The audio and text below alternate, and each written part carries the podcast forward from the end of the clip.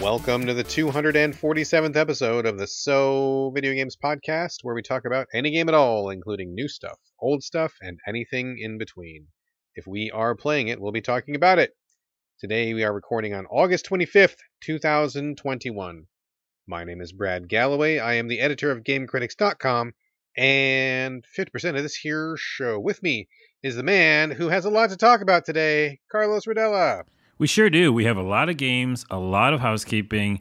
Man, let's just get right to it. Should we just like Yeah. skip all the pleasantries? Yeah, yeah, let's just do it. We have a really big show, folks. We got a lot of games to talk about, and I feel I feel like uh, there's a lot of other extra stuff to talk about, tangential or not. Let's just get to it. So, folks, as you know, uh, Carlos and I share a living arrangement, big house, old house, very well done, uh, good craftsmanship, but we split it right down the middle with a strip of duct tape. On my side, in terms of housekeeping, I don't think I have, I have one tiny, tiny thing. Carlos, what is on your side of the housekeeping? I don't know how you keep it so clean. I'm just naturally tidy, I guess. I kind of am too, but maybe not after seeing your side of the house. Well, really quickly, um, obviously we won't talk about on this show because we have too much stuff to talk about. But the Xbox Showcase happened. Gamescom is happening right now. Uh, the what's it called? Opening Night Live happened today. Yeah, yeah. So- exactly. Maybe let's cover that next episode or even like we could do like a small short special episode Yeah, very you know? possibly, very possibly. I If was sitting here. I had, I got, I was very busy today. I had a lot of stuff going on. My in-laws are still in town. Uh, my son had a thing going on today. I had to do some roof repair, which I'm still kind of in the middle of. I had no time at all to see the Gamescom stuff, but man, my inbox was blowing up. It was just like started the day literally with two emails because I did a bunch last night, and I'm like I'm like over 200 now, so I got a whole bunch of stuff to go through tonight. So yeah, not now. I, I haven't caught up on anything. Haven't watched any trailers. Uh, but yeah, that's a lot of stuff. Speaking of Gamescom, just really quickly, I do want to give a heads up to people that I did once again do the sign language interpreting for the Xbox showcase. So in case you are a person who needs sign language, you are probably not listening to this podcast. But if you know someone who does need the sign language, please let them know that stream exists. You can find it. Just search Xbox Gamescom 2021 ASL, and that feed will come up. And please feel free to share that with anybody you know who might need the sign language. There you go. yes it's awesome you do that and also i just thought of something you are on camera for those things It's so true. maybe next time you do one wear the so video games podcast t-shirt They will not allow that, but that's a good oh. idea. No, you have no idea how strict that thing is when we go there. All of the little like, all of the, I, you know, I'm not even sure how much I can even talk about, but there's no way that I'm choosing my own clothing or even Okay, what I'm even doing. It's it's totally under under the, the control of the production team. yeah yeah it's no problem um i will uh maybe i'll try to sneak on the stream somehow There you go. and good i just idea, run, run by Good this idea. screen Just streak, just streak through. yeah get this guy out of here no wait i don't yeah i streak with the t-shirt streaking is usually naked right so i don't want to be Well, wanna wear a naked plus a t-shirt. t-shirt, yeah, or just hold up the shirt. Oh my goodness! Moving on. Um, Black Myth trailer came out, which looks really really cool. Uh, it's that based on an old Chinese legend or Chinese anime or story where you're a monkey person, and it's like running in uh, Unreal Five, and it just looks ridiculously awesome. It's kind of a boss rush game. Okay. So if you've not checked it out, or if anybody listening hasn't checked it out, go check out the footage. It looks ridiculous. It's called Black Myth, and you're a monkey person. I believe that's the correct terminology for like the famous people. Monkey King character. Is that? is Yeah, that yeah, yeah, yeah, it's like that, yeah. Gotcha. Gotcha. Uh, so that look just kind of blew me away. Thought I'd mention that. Uh, also, oh yeah, they're re-releasing Skyrim again. I thought that was a joke at first, but I guess it's not a joke. It's not a joke, and we were just joking about it. I think on this podcast, and they did it, and they're adding new content. So they're actually adding some like Jesus. I DLC just, we, or something. Can we, as a species, just move on from Skyrim? Move I mean, on. Move on. Like I, it, I get, I get it's super popular. I know that, like you know, a lot of people got into it. A lot of people have a lot of love for Skyrim, but like, there's so many other games out there. We, there's so much stuff has happened since Skyrim is new. Let's just, let's all just give Skyrim one last big hug, tell it we love it, and let's just move on with our lives. Yeah, and also let's get the next freaking uh, Elder Scrolls game. How about that? Or we'll just do Skyrim again. Ugh. I was going to mention this game called Wayward Realms, but I guess I'm not going to anymore, even though I am right Literally now. just did. Yes. I know. It's an RPG that supposedly they were going to try to do this AI director, similar to some of the other horror games that where Sure, the AI sure. kind of controls the, the the differences of the game and uh, looks at how you're you know responding and doing things. And in an RPG, that would be amazing, and it hasn't really been pulled off very well. But the problem is, after I got excited about this idea, uh, I did some digging and some other YouTube videos, and it seems like the team is basically either disbanded or just not really working well together. So Oh. maybe Oh, that's not going to happen. Okay, that's about. So you can go check it out though on YouTube. There's a kind of rabbit hole with it. It's kind of an interesting story arc. So look at Wayward Realms and you'll get an interesting story. Um, lastly, two things. Psychonauts 2 is out right now for Game Pass. yeah, it just came out like like last night, I think. Yeah. And so now I'm going to pick it up, or I installed it just now, and I think tonight I'll be messing around with that. Um, big fan of Psychonauts 1. And then I don't want to really review this on the show, or I I guess maybe you want to at some point, but I was just going to give my quick thought on 12 minutes. Oh yeah, yeah, yeah. That came out. Uh, I don't know, a week ago, a couple days ago. You and I were both really excited for this when we saw the trailer. Whenever that trailer came out, uh, last year or six months ago or whenever it was, Yeah. it kind of stealth dropped on Game Pass and I guess everywhere else as well. And boy, I gotta say, I was very surprised. Uh, I like in my feed, maybe like one or two people said it was okay, and basically everybody else was like, "Wow, this game is terrible," which I really was not expecting. I was very uh, taken aback by that. What did you uh, did you play all the way through it, or what are your what's your quick thoughts? I, I had to stop. I don't do not like that game. wow, And- you had to stop. Yeah. And th- what I'm going to do, and this you know this because you've heard me talk about this on the podcast. Whenever I really don't like something, I'm going to watch the ending on YouTube. Oh sure, oh sure. Why wouldn't you Just well, I mean, because I mean, the, my point is that I'm not going to give the effort to try to finish it. Right. even though it's in quotes a short game. You have to do things just right. And my biggest problem with it, this is like a not a review review, is that it's the thing that you and I both hate. It's old, old school adventure game where combine thing with this thing, and if you don't do it exactly right, it just doesn't work. And then you mix that element that we both don't really like, and then you give a time limit to it, which should be a cool idea and hook. Instead, it's terrible because you run out of time, and then you just got to go through all the bullshit again just to try the other combination of something. So you're constantly running out of time to try these stupid puzzle things, and you know what I mean. And sometimes you have to like literally look up game facts because they just don't make sense. Yeah. Um, yeah. And, Exactly. and then one more thing. This is a minor spoiler. So if anybody listen, just go ahead, skip five Jump minutes. ahead a minute there. Jump ahead a minute if you don't want to be spoiled. One of the main things you have to do is you have to drug your wife. Do you- Yeah, they show that in the trailer, I believe. Oh, do they? Okay, you have to, but that like it just seems weird as f because like you're like that's a main component to this is like you know sn- sneak in some sleeping pills into your wife's drink so she can pass out. And and she was had like this whole dinner made for you and everything, and you're like drugging her, and she, you know.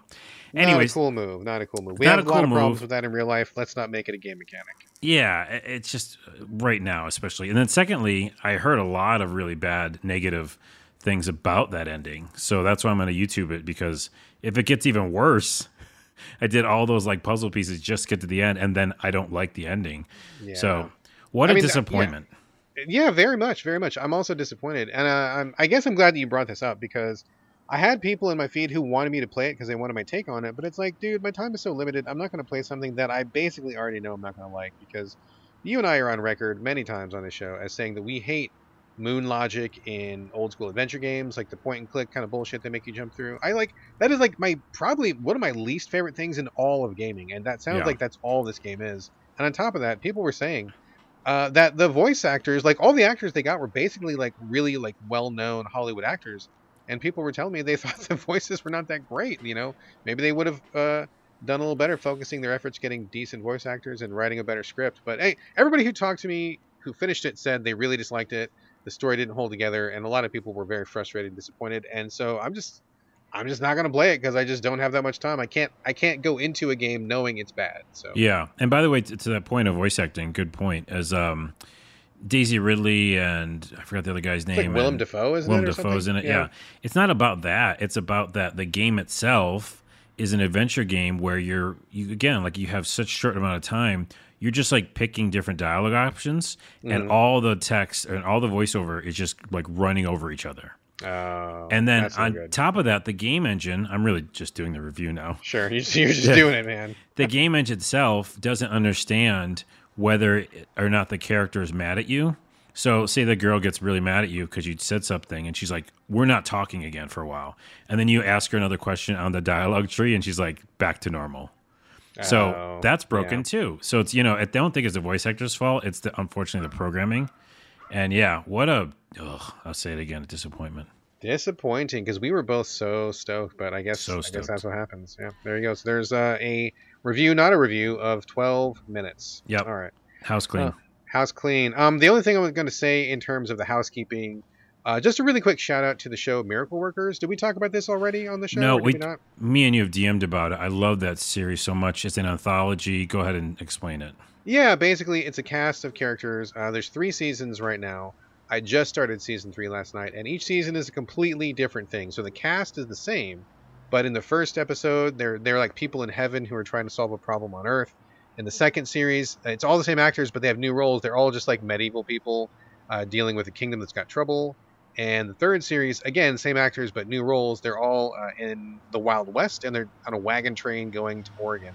So Oregon it's- Trail. Yeah. Yeah, the Oregon Trail, exactly. I love the cast. It's got uh, Daniel Radcliffe and Steve Buscemi are probably the most uh, famous people on the cast, but uh, all the cast I think is really great. It's a you know straight up comedy series, and all of these. The thing that really I think like the best about it is that they take these settings, uh, you know, angels in heaven or the medieval or the Wild West, but they infuse it with like modern day speech. So like people are saying things that are very relatable and easy to understand Yeah. and with the kind of attitude and snark that makes things funny today. So it seems like an anachronism, but I think it works really well. And I, I love the cast, and I just it's so light and fun, and in general, it's really good-hearted as well. So I just I really enjoy it so much. It's so incredible. I remember when I found it, and I never brought it up to you. We just found it independently. Yeah, Um, I love Daniel Radcliffe as a comedy actor. he's by the great. way, Yeah, he's, he's, great. so good. And then that woman he plays beside his the main woman that he's usually like involved with, and it's like some sort of love yes. thing.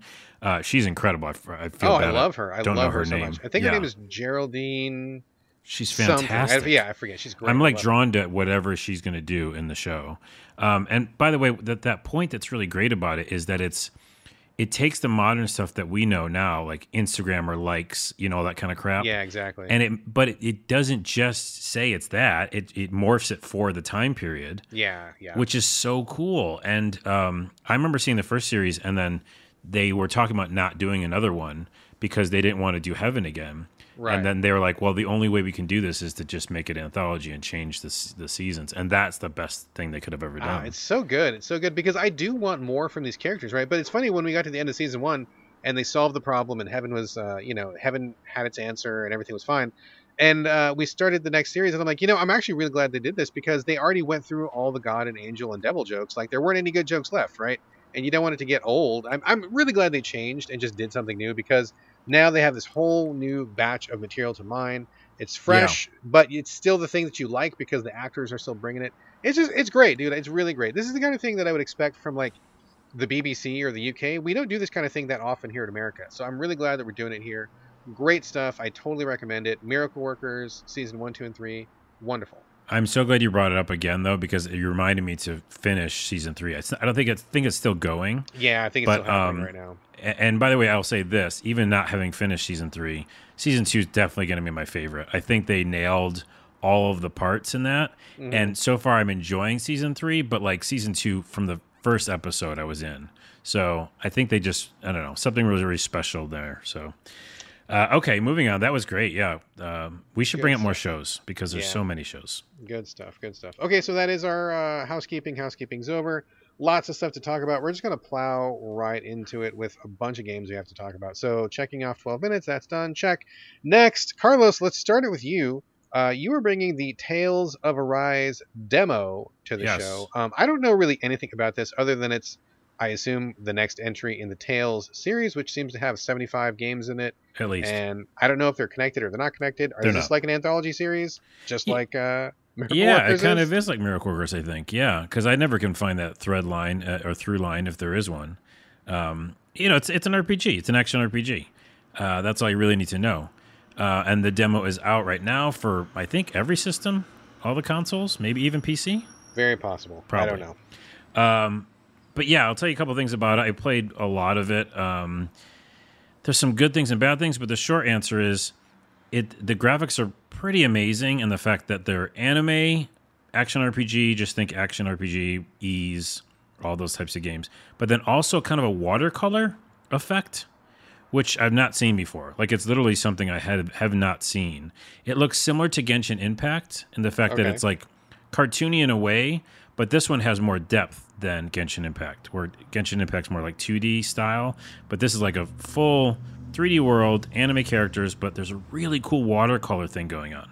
So I've never seen it before, and it, the world is just beautiful to walk around in. Um, and the combat is action combat, but what's really interesting is that, and maybe not interesting, I just don't know why they chose this. You see monsters in the field as you do. When you go up to them, it turns into a, an action battle, so it, it switches to another screen. Gotcha. But you don't need to do that. I, I don't know why they did that because, you know, you could just see them in the field. So normally action RPG, you just attack them. Just would fight in the same field that you Yeah, found them yeah. in. Yeah. So I'm not sure why they did that. Maybe because there is a lot of different animations and combos, and they didn't want to do that within that area, right? Like, because let me explain. It's similar to Final Fantasy, where like there's over the top combos Sure. and you you know level up blah blah blah your friends help you you have a huge party they all have their own special moves you have a directional pad and can basically pick any of their special moves when they're charged. So they come in and do like a fancy thing. And it just takes over the whole screen. It's very old school final fantasy or i guess 15 as well. Just crazy over the top killing you know destruction spells. And so that's really cool but it does get a little old quick.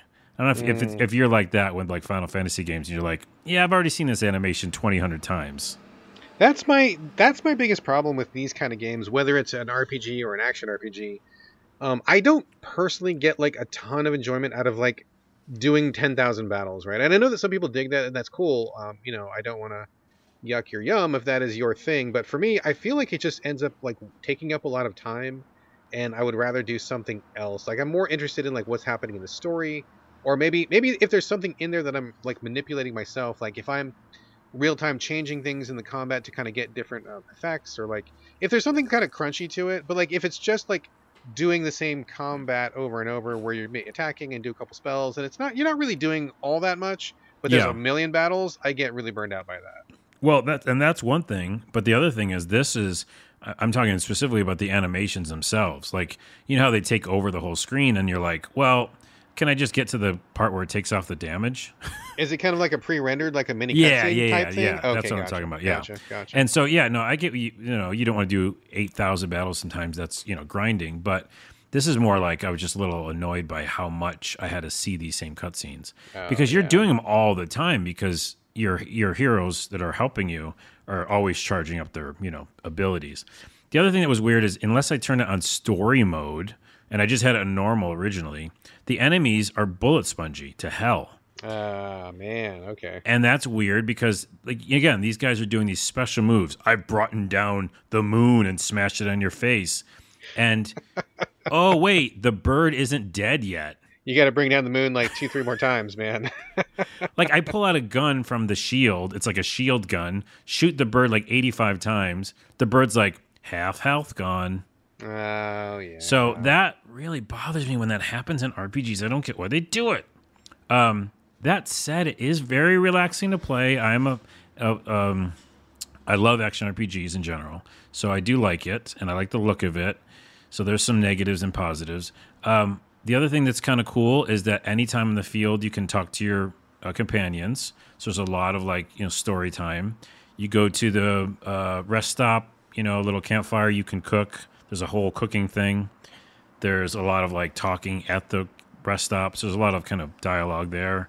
Um, and I think that's it. That's my short thing. Oh, in the, in the beginning of the demo, you can pick like four or five different characters, and each one fights, you know, quite different. Like one's just like melee, one's a sword, one's that stuff. So that's kind of cool. So the demo lets you just kind of see one main character all the way through. And yeah, I don't know. I, I'm kind of on the fence with it because mainly of that ridiculous, over the top cutscenes that happen so much. Uh, and then lastly, the right trigger is roll, right trigger is dodge roll. Oh, that's no good can you Okay. remap it You can't remap it. oh man i'm out dude I right. so and I'm out. a Mr. Dodge roll. You know, Yes. that's my middle name. it's your bread and butter And then also, check this out. Uh, these are all negative, sorry. right button is attack. Right button. Why? Okay. You mean the you mean the shoulder, like the bumper like the, the bumper. Okay. Are and then just constantly hammering it. no wait, it doesn't feel good to hit it either. Yeah. And then A, B, and Y or something, or whatever your console you're on. Some of the base buttons are attack, but they're powered attacks, so they they need like energy. Hmm. So it's a confusing thing. Like I'm hitting those buttons, but I can't really button mash them because I don't know if I have enough power for all of them. So I go back to the right button, and I'm like, what am I doing with my life? That sounds like a pretty crazy setup, dude. Um, It's a weird setup, the weird cutscenes. I'm on the fence. I love the look of it. That's my review of the demo. of the I, demo. I, yes. I don't know. There's things to like there. Well, this is a long running series. There's a lot of fans who love the tales of games. It's never been something for me, so I can't really say one way or the other. But hearing what you're talking about it, I think I'm going to give that one a pass. And it sounds like sounds like you're probably going to give it a pass too. I'm I not hearing a lot of love here. Yeah, I might give it a pass just because I know there's so many games coming out right now in the fall. Oh, dude. um, yeah, y- you know, games. Yeah. There's just so many, so I might. Yeah. Moving on. Mm, Moving on. Okay. Wait, that's so- your line. Uh, uh, yeah, but I mean, you can say it too. You Okay, I'm going to say your line sometimes. Moving on. Moving on. Uh, okay, so a little bit of an unconventional thing today. Everybody who listens to the show, or if you are a frequent listener, knows that I rarely ever play the PC. The only thing that really gets me on playing the PC is like a porno game, because that's like the only place you can play them. And we've discussed Which we're supposed to here and there. review those on the show. We never did yet. We never did. Well, yeah, I got surprise in store for you, so just hang tight for a second. Ah. But for for one reason or another, um, I was contacted by a couple of different people, and they each convinced me to, you know, r- lower my PC ban and jump on and play something this week. So I actually played like three PC games this week, which is m- crazy, crazy for me, and very very unusual. So everybody who's a frequent listener, buckle in and just you know, yeah, it's it's shocking, surprising, very strange twist of events. First one that we played the Adventures of Dinobot and Tiara. Uh, this is a 2D side scrolling infinite runner where there's a bit of a story. I forget what the story is because it's very slight. Uh, but you have uh, you control two characters at the same time. Dinobot is a looks like what is it, tr- Triceratops, something like that. I don't know by dinosaurs, but he's the one with like the big head and the horns and Yeah, I believe short. it's a tr- believe it's a Triceratops of some sort. Tiara is like a little kitten, I believe it is, who sits on his back. You push one button and Dinobot jumps. You can push another button and then Tiara jumps off of his back to give you kind of a to to uh, jump even higher. And the reason you want to jump high is because as you're walking from left to right, uh, little what is it, candies or something, kind of come by in the sky, and you want to catch them all for Yeah, like score candies. purposes. Yeah. So that is the the gist of what the game is. Um, hand drawn graphics, very simple. Uh, Carlos, what did you think of this game? First off, um, yeah, it's so funny that the the first time you come back into the realm of PC, foreshadowing, by the way, Foreshadowing. a lot of these games are maybe you know top tier PC games. so I was like, man, I could have brought you into the PC world in such a different fashion.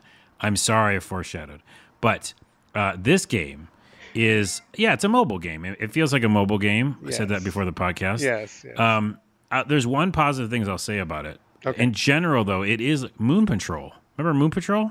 Way back in like what 1984 or something. Yeah, like I that, think they redid it at some point. Yeah, they did for um. It's coming out for uh, what's his butt? Tommy Tallarico's new Intellivision. Oh, yeah, I'm I a deep that. cut guy. Motherfucker. Forgot that was even a thing, but okay, go ahead. I know my. vi- I'm just like proud of myself right now because I know everything about video games. Anyways, his Intellivision does look fun, but um, I interviewed him at some point. So they are redoing Moon Patrol. Moon Patrol was a game where you just go from left to right, which is what all these inf- infinite runners do, and you always have to jump and be wary about like things in the where in the road, Sure. like obstacles, obstacles. come shooting at you. And yeah. stuff. yeah. and it's like a one shot dead kind of Moon Patrol game, right? That's you just one shot and you're done. And this is the same thing, but you can get hearts if you go far enough, and then they give you basically a one up. Um, so that's the game, and you just, that's it. Really, you, you can jump, and then your your dinosaur can jump, and then the cat can jump. But that's weird. When you jump, you can also make the cat jump, so he can jump higher, Yeah, right? Because you're exactly, up in the air. Yep. Yep. And it's all that's the the whole thing of the game, basically trying to figure out that uh, you know thing. Because like birds and weird shit will fly at you, and you got to jump over them or go, stay underneath them. Again, very Moon Patrol, for the people who know what I'm talking about. Uh, and I'll say the other positive is these are the positives. You're, la- you're laughing. I hear you laughing. Well, it's a mobile game. I can't really give it a lot of praise. Uh, it, uses the controller or the mouse. I really like the mouse because with the mouse, I got in this like left click, right click combo, Okay. and it felt so much better than the controller because the controller was. I just felt like I kept hitting the wrong button Okay. and just dying all the time. And so, like the with the mouse, I actually got in a little bit of a flow, and I got like seventy eight thousand points. Not gonna brag that seems like a lot. it's a lot. I don't know what that means, but and I did a couple of stages. So yeah, it's kind of fun and relaxing with the mouse. Other than that, you know, come on, this is come on. you know, like I don't know what to say. By the way, also when you get hit, it doesn't even do a hurt animation. It just does a green glow, and I'm like, am I supposed to know that I got hurt? I guess that's what the green glow means. I suppose. You get a green glow, and then it just stops. The game's just like, no, we're over. Uh, it's not a. It's not really a game. Okay, but I will. The only positive I'll say is that when you get in that yes. flow, that's what these infinite runners are for. sure. This game works really well with the mouse. Left, right, click, right, left, click, right, click, and I was like in a flow for a bit, enjoying it. All right. That is very. That is a very generous assessment. Thank you, I- thank you. yes, Very good job. You know me. Um, so okay, so uh, there's something I didn't tell you about this game, Carlos, and I didn't want to tell you because I wanted your absolute honest opinion. right, which Oh wait, gave, did you make this great. game? I did not make this game. Oh, I would have felt so bad. you didn't say anything really bad about it though. Like I you, didn't. I was being You were pretty nice. to it. Yeah. Um, no, so kind of along those same lines, though, this game was actually made by one of the Game Critics staff. So it wasn't me. It was made by uh, Daniel Weissenberger, long time, one of our core members, one of the pillars of the Game Critics writing staff. Uh, love Dan, amazing guy, amazing writer. I don't know what possessed him to make this game, but he made this game, and he's like, "Would you please talk about it in the show?" And I felt weird about it, right? Because I'm like, well, I know you, Dan. Like, we're friends. We've known each other forever. Plus, you're like a writer, and I'm your editor, and this is kind of weird. But I knew that you didn't really know Dan, and you didn't know anything about this, so I wanted you to talk about it honestly, so you could give this very honest assessment. And folks, I, Carlos had no idea. I didn't tell him anything about this until literally just now. I know. I somehow feel duped. I don't know what that means. Um, Yeah, no, that's that. I mean, but kind of, kind of. but it is good because I did get my honest opinion. It does feel like, and this is not even a negative thing, and I think I was kind of positive. It feels like a game I would play on my phone, which everybody plays games on their phone, right? Sure, So it's not like something I would boot up Steam for. Is all I'm saying, right? exactly. It's yes. cool that it's on there, but like if I had this and turned my phone sideways, oh, I'd be playing it for a while. You know what I mean? Right, right, right. Although I would suggest make that green glow when you get hit, like an oomph sound or blood or something, Let's see the cat explode. Let's do that. yeah, because some sort of damage needs to be done in this. That's Yeah, my biggest. yeah. Yeah. which is cool. I I think it's you know making a game is great. I give praise to anybody who makes one. Good you know good on Dan for doing this for whatever reason he made it. Um, if he wasn't somebody who I had a personal relationship with, I would have never played this game. And uh, you know it, it's like you said, it's like a little shorty short quickie something you'd play on your phone for a minute. I jumped into Steam, played it for like a minute, and I'm like, I'm good. So, Yeah. yeah. You got we it. We got it. Yeah, and also, I got to bring up Moon Patrol, so that's there you good. go. Nice little tangent out of it too. All right, Dan, we played your game, we talked about your game, and I feel like we did it in the most genuine and honest way possible. So I do not feel dirty now. That's good. Good on me, and also good on you, Carlos. Thank you for being my unwitting test subject. You're oh, you're welcome. Do it again next time. I- I'll I'll try it again. I, I like it kind of. All right, that was the adventures of Dinobot and Tiara, uh, now revealed to be created by Game Critics longtime staff writer, core member of Game Critics, Dan Weissenberger. Okay, moving on. Uh, I was also talked into playing a PC game by a developer who is just a developer, has no relationship with me or Game Critics, just a regular developer out there. But they really were looking to have their game covered, and I said, sure, we can do this. Mech Armada. I believe it's in early access right now. I think I meant to look that up before we got on the show, and I forgot. Basically, it is a kind of an isometric game where Earth has been taken over by mutants or aliens or something, and a scientist has come up with a kind of robot, a mech, if you will, that uh, you can mix and match the parts on. And when you shoot enemies, it builds up a little energy meter. And when your energy meter is full enough, you can instantly create a second mech right alongside you. And that's just how it goes, right? You kill you kill mutants, build up the energy, get enough energy, make more mechs, and so you kind of like reinforce yourself as you're going uh, on each battlefield. And I believe, Carlos, correct me if I'm wrong, there's also kind of a time limit because it seemed like this purple fog kind of rolled in after a while. And if you weren't killing enemies fast enough, that purple fog would catch up to you and then you would just like die. And it seemed like in that respect, kind of like a roguelike perhaps, because it seems like they want you to go on like runs rather than like some kind of long campaign. Is that does that seem correct to you? Yeah, it's so tricky because I I don't see any purpose in that like fog. Um, I know what you're saying, like they're trying to make you go fast, but it, this is a strategy game, so that Yeah. to me it felt like at at, at odds. I with agree. What I this agree. game was, especially because um, newsflash, you can die fast. Yes, like- very fast. Yeah, I mean, you got to basically upgrade your stuff, and I guess yeah, there is a kind of roguelike element in the fact that after you die, you're you're still picking stuff up, and you're still going back to your the home screen where you're you know um, upgrading and and creating more bots. So, but then you can add you know health to them so they can get stronger for next time. But yeah, even my best bot near the end of like last time I played it, this awesome bot with all these two two different guns and uh, extra health thing in in my body part and um, two shots yeah. you know, and I'm dead Yeah. but from like a tail of a monster. Yeah. So, and, and what's interesting, they're also doing a strategy where it's like they're disposable. So even though you work really hard on these bots, um, as long as you pick up, like you said, energy on the field, which is a unique kind of thing, you can like deploy new bots. So it's like you just when you think you're screwed, I got I picked up a battery and I had one guy left who was just a health bot. He was like not going to do anything besides heal people Right. but I was able to buy me some time to put down another bot, Yeah. and then I somehow won won that match. So it's interesting. Um, I keep wanting like a tactical game that I'm going to love, Yeah. but this, like you said, is I think much more a roguelike than I would like. It's interesting because I was really drawn to this trailer, and I think that's originally how um, I ended up talking to the developer. I think the trailer is great, and when I actually started playing the game, it, it I, I remember being surprised because I was like, "Wow, this feels a lot different than I thought it was going to feel," based on what I saw in the trailer.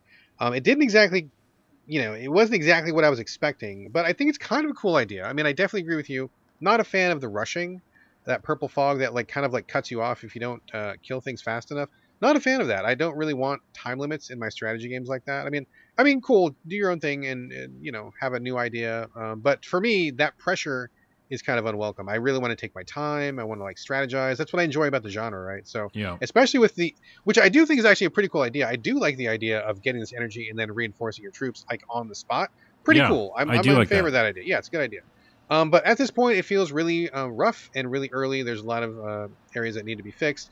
It seems like it's got some potential. Um, and as I was playing, I'm like, okay, this is cool. I bet like in six months this would be kind of killer. Uh, but right now, very early. But I guess uh, I'm interested to see where it goes. Uh, so we'll see.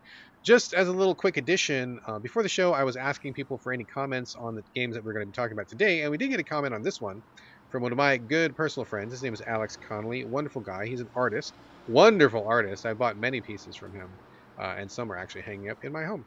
And he says, "Man, Mech Armada was a letdown. I'm sure there's room here for growth, but right now it couldn't be more boilerplate. Here's gaming's dirty little secret. Sometimes adding mechs just isn't enough."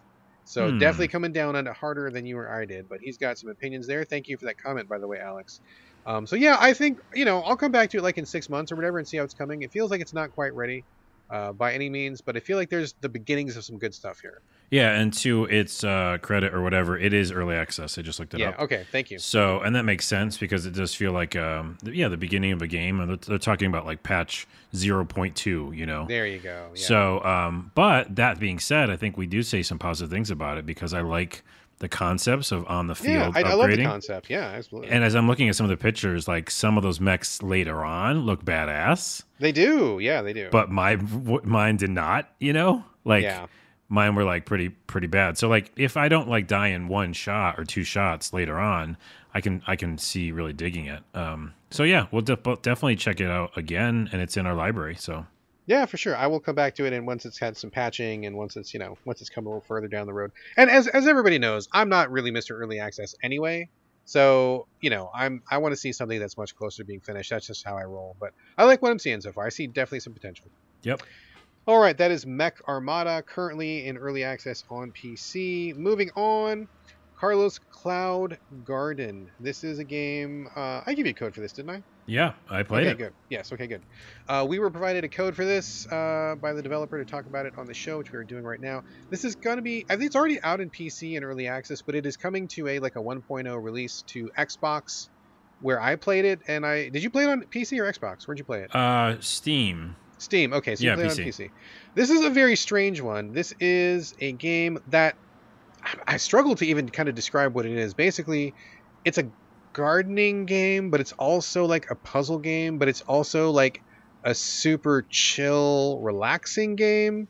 I would Uh, call it a puzzle game and, and not miss mix words because gardening would like I think of Harvest Moon. You know, Yeah, it's not a it's not a farming game by any it's like a straight up puzzle game in my opinion. Okay. Okay. Yeah. That's fair. That's fair. I can understand that.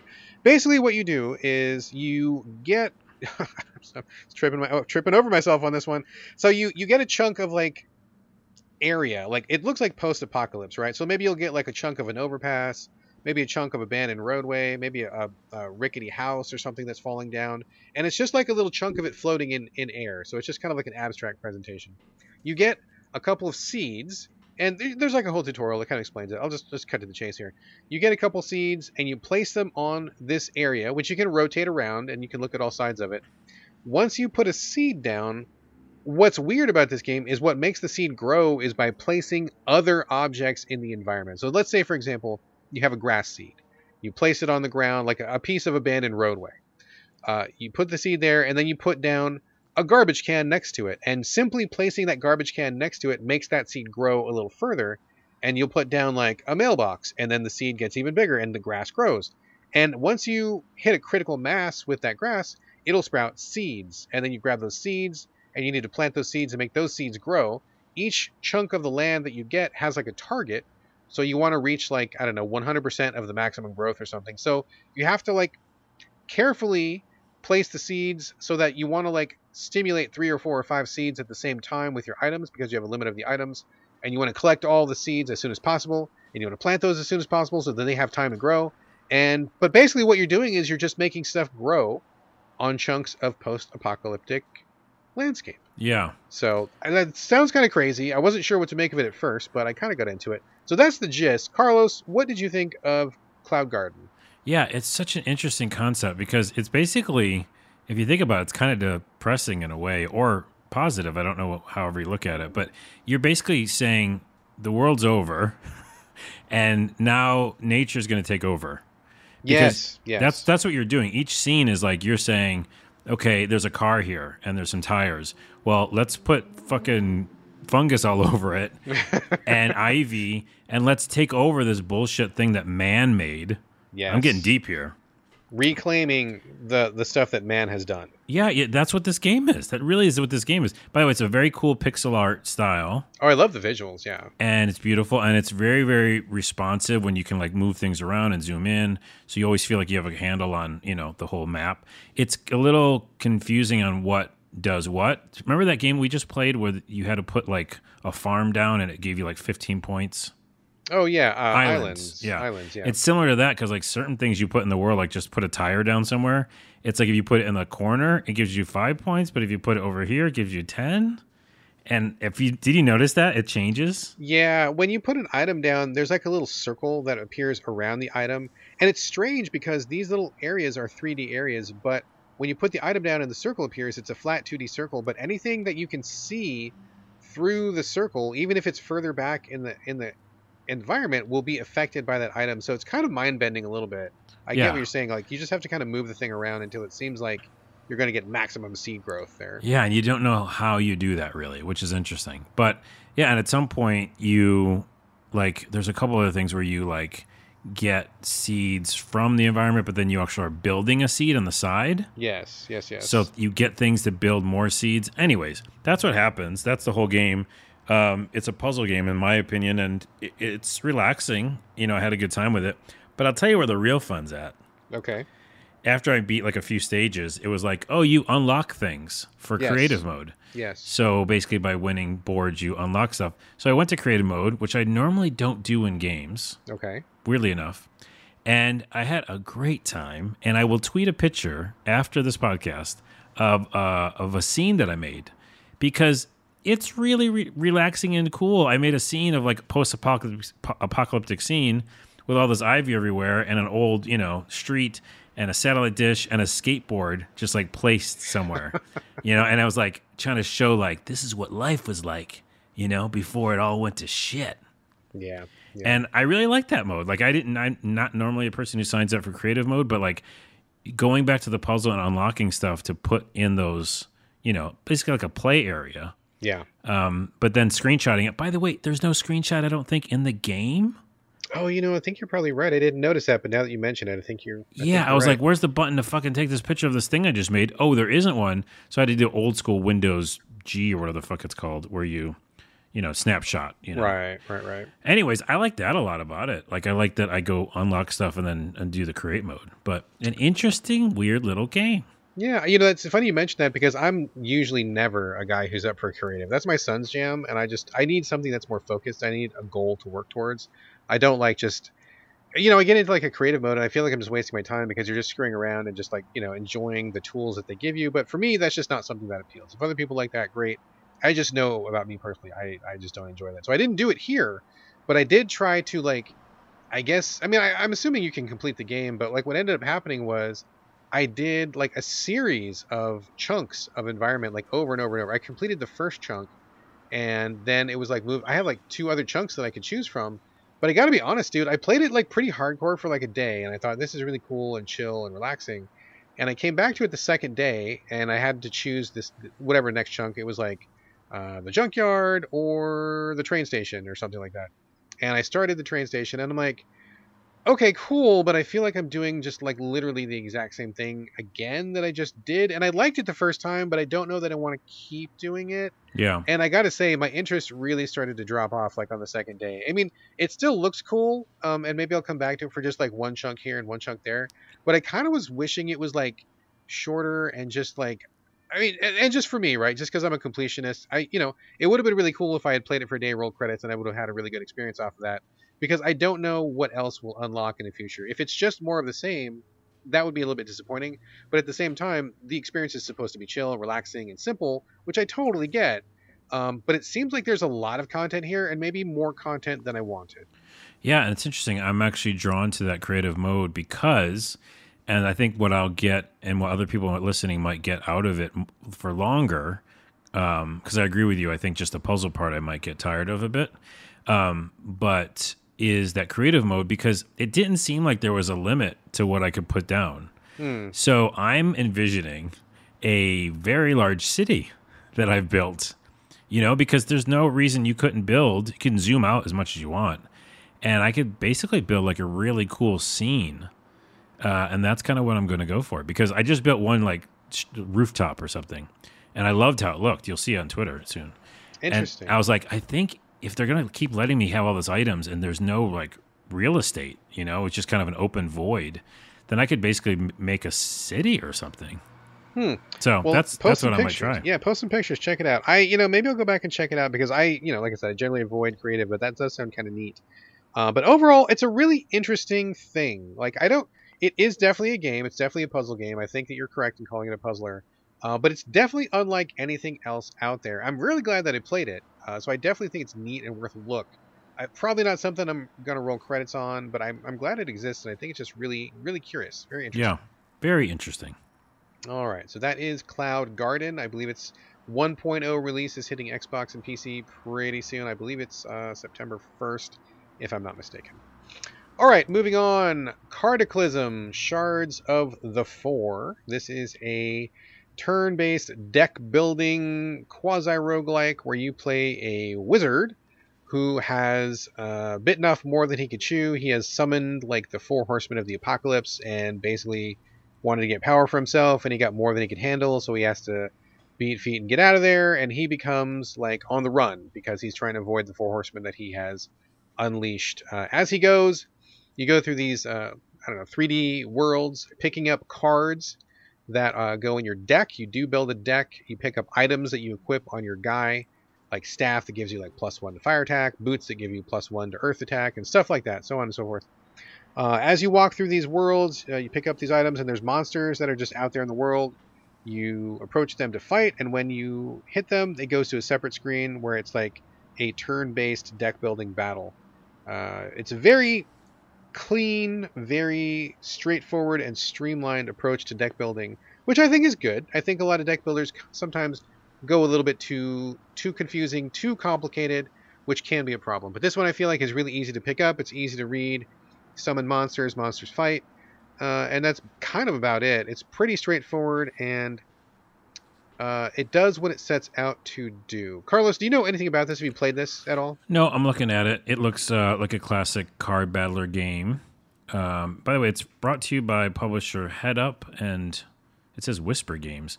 Uh, the developers Elder Games, but uh, uh, because Head Up does, I think, the Bridge Constructor games. Yeah, they do. They publish a number of things like that, Yeah. so I'm sure they're the publisher. Um, so it's it's pretty good in terms of simple, approachable, straightforward. So I think that if people are looking for a very like if they've never played a deck builder ever, maybe this is a good one to start with because it's so simple and approachable. Um, I've played many deck builders, and it's one of the things, one of the genres I like the most. I think now that more and more of them are coming out. I think this one is a little bit too simple for me. I feel like um, I could have used a little bit more depth. Um, one of the things that I thought was really strange was you kind of have a limit to how much you can summon, and unless I'm mistaken, it seems like once you summon things on your first turn, there's there's not really any easy way to summon more things. So it's kind of like you're you, see what the enemy has on the field, and you need to summon something uh, from your deck, and it's randomly dealt or whatever is in your hand.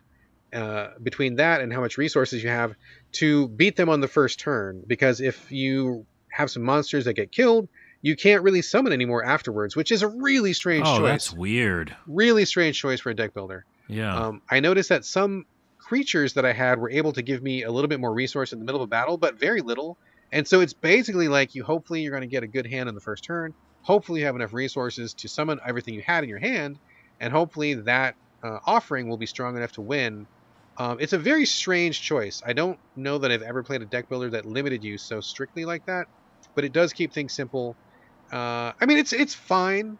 I don't really like the graphics. They seem kind of like World of Warcraft light graphics, and I don't Yeah. think it looks very appealing to me in terms of that. But I do appreciate the restrained approach, and I think this is probably a really good one for people who are new to the genre. It looks like yeah, beginner's card game. Not to be um, reductive or whatever, but like it does seem like, hey, you like card games and battlers? This is the one. We'll we'll get you in to what this style is.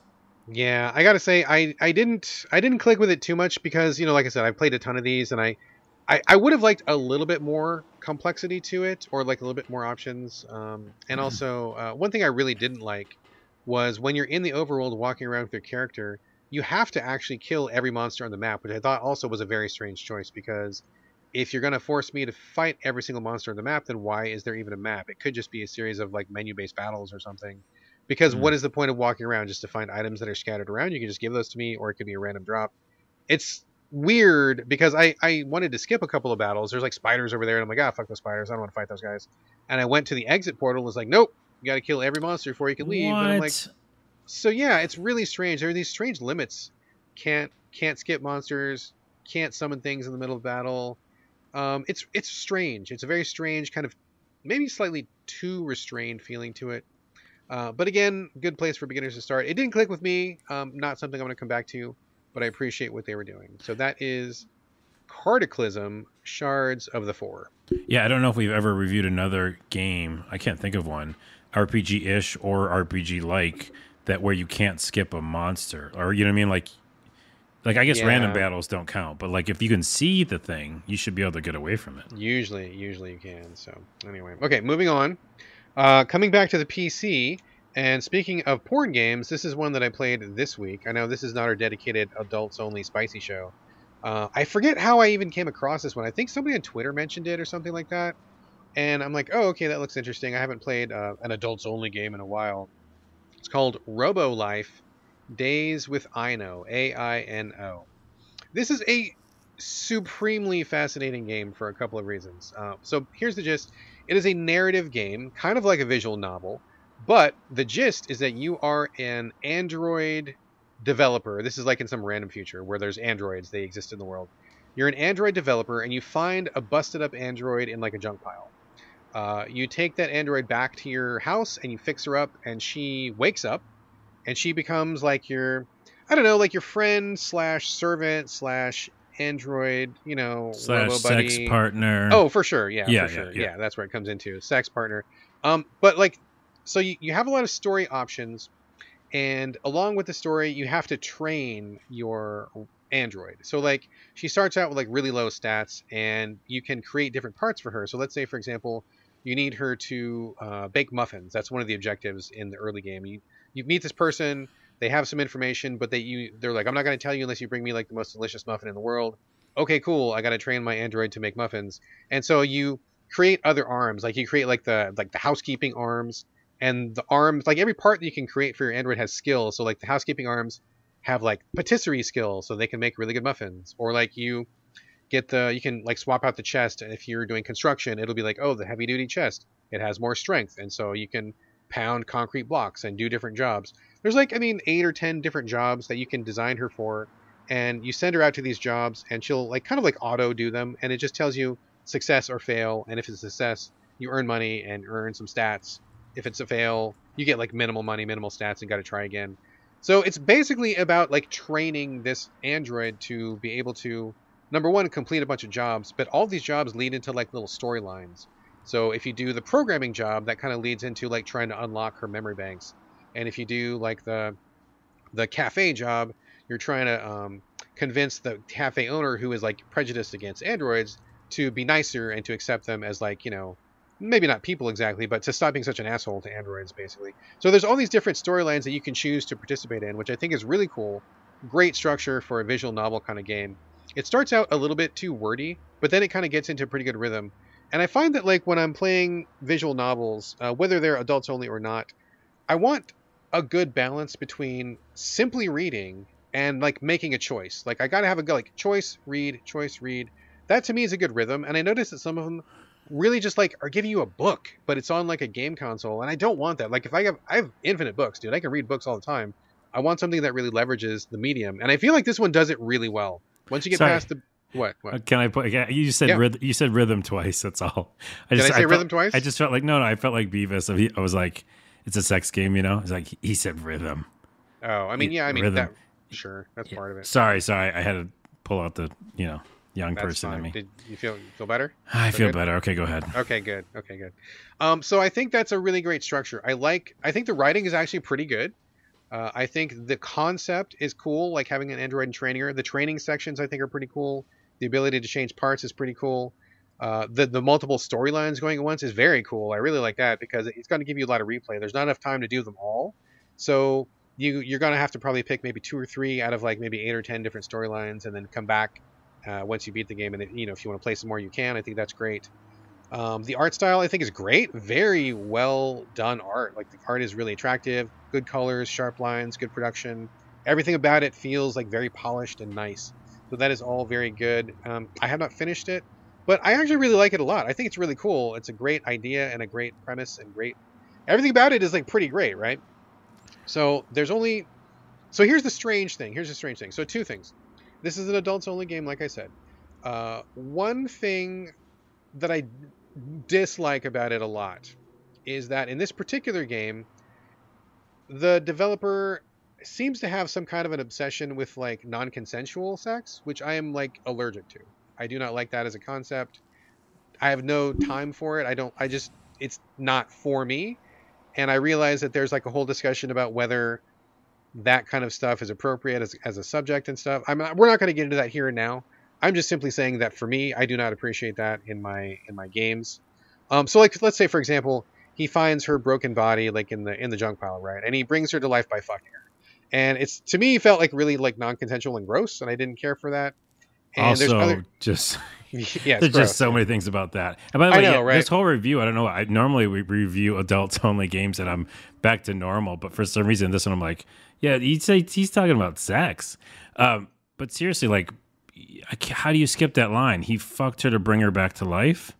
yeah, like- or to, to reactivate her, I guess, basically, since she was Ah. powered down. And there's there's a few more things like that as it comes up in the game. Like it seems like the developer just had that's like that's his kink, right? Like he just likes that non-consensual or semi-non-consensual angle to it.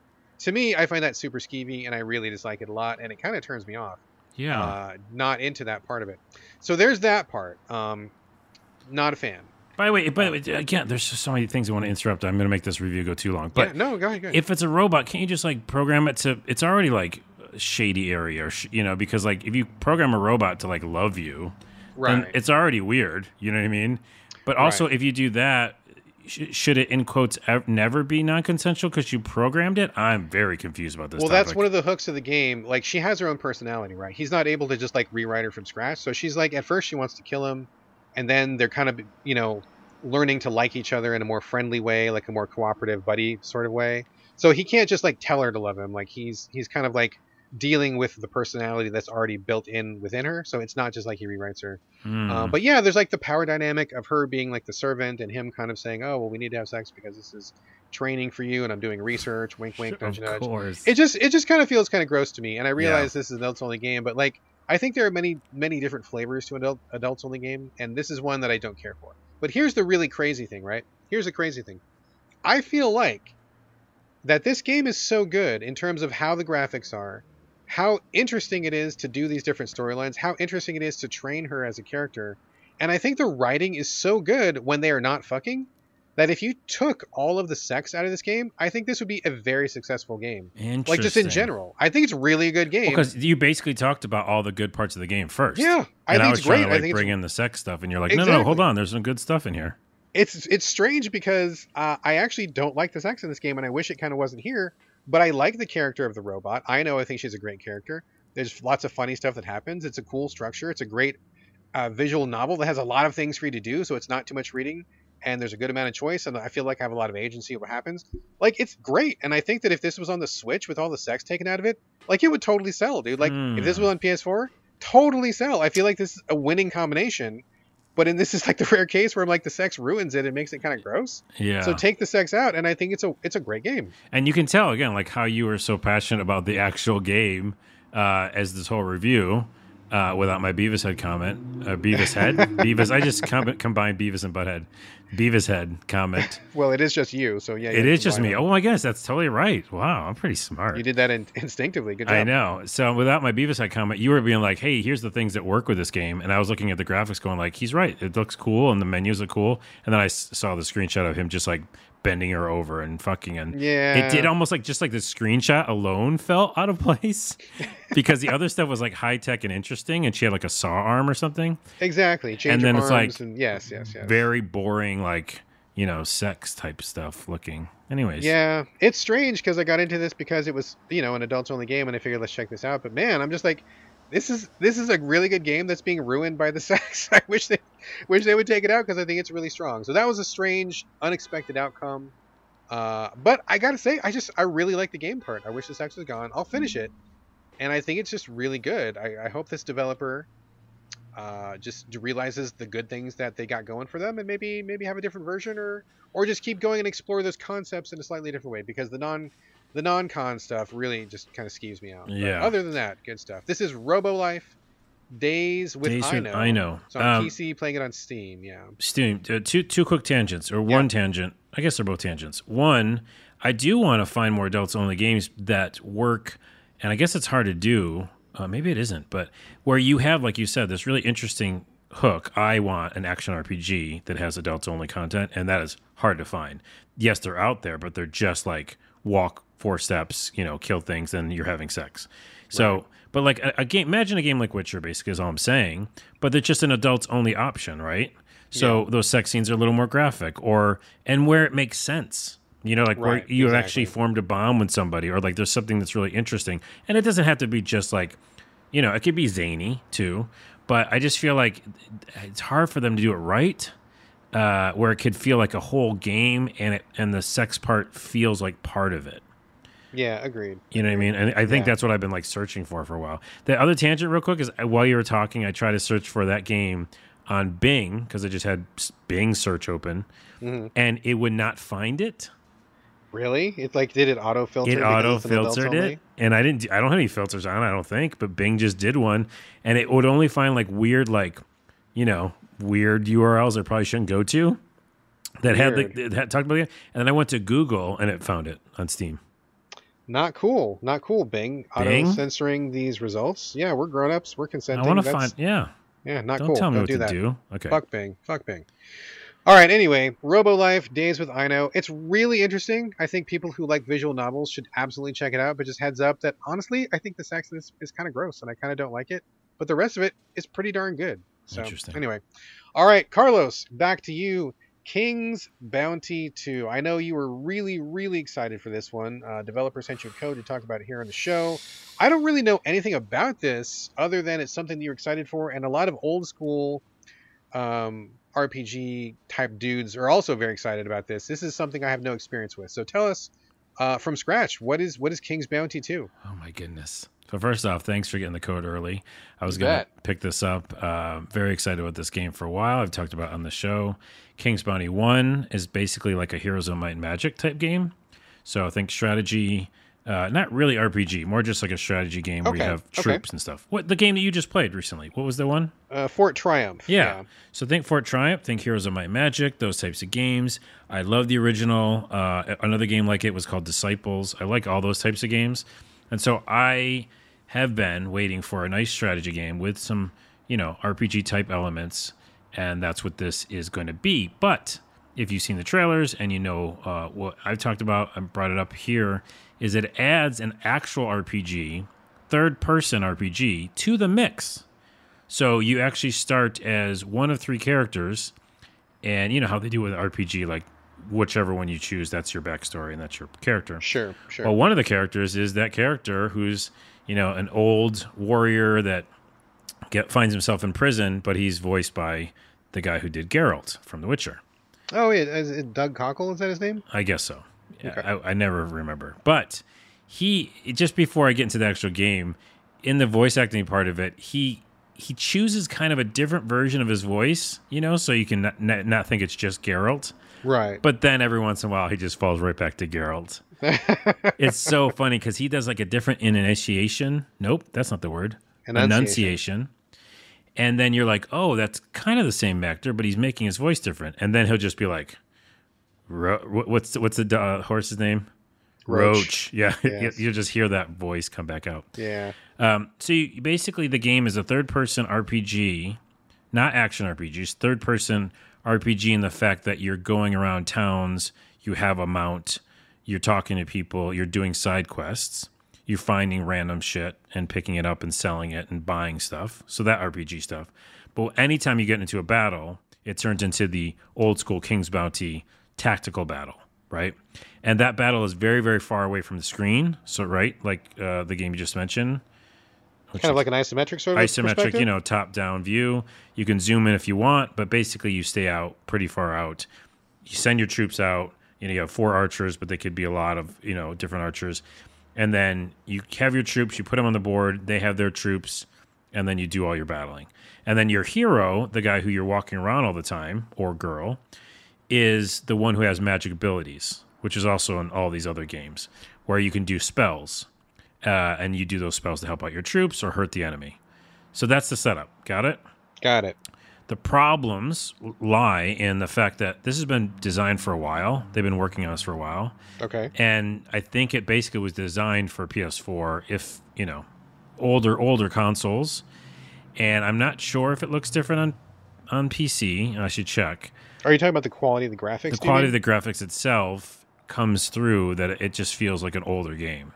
Uh, okay. Um, and and it's a little disappointing because you know it, it's a new game in this franchise, and I've been waiting for a while. So in my mind, I just think like, oh, it's going to be using the newest graphics. But again, like I said, I understand developers, and they're working on this for a while. So I'm sure that they were like working in tandem on the console ports, and it was maybe just a little more difficult. But the models aren't awesome. Okay, okay. So it looks kind of basic. it looks like. Well, remember Skyrim we were talking about Skyrim? Oh man. Okay. It looks right. kind of rough at times. Uh, the other part, excuse me while I burp, is this part I never thought it would bother me, but now that I've went 60 frames per second, I can't go back. And this is obviously not. It, it's like 24 at times or something. It just seems like super non fast frame rate. And it's like freaking out my eyes, man. Really? Yeah, it's like I it's like when you watch HDTV, you can't go back to SD. right? It's it feels like that to me. Like I don't know if I can go back to 30 frames or less. It feels Interesting. weird. Interesting. Okay. I mean, you know me. I've been playing all these brand new actiony games. Sure. Even Greedfall just got that 60 frames. Remember? Mhm. And when I looked at 60 frames versus the beautiful mode, which was at 30, I almost vomited.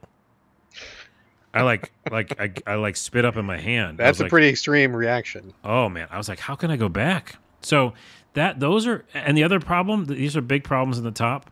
You can't run. Your character can't run. When you're in the RPG aspect, like in, the towns asp-. Yeah, Okay. yeah.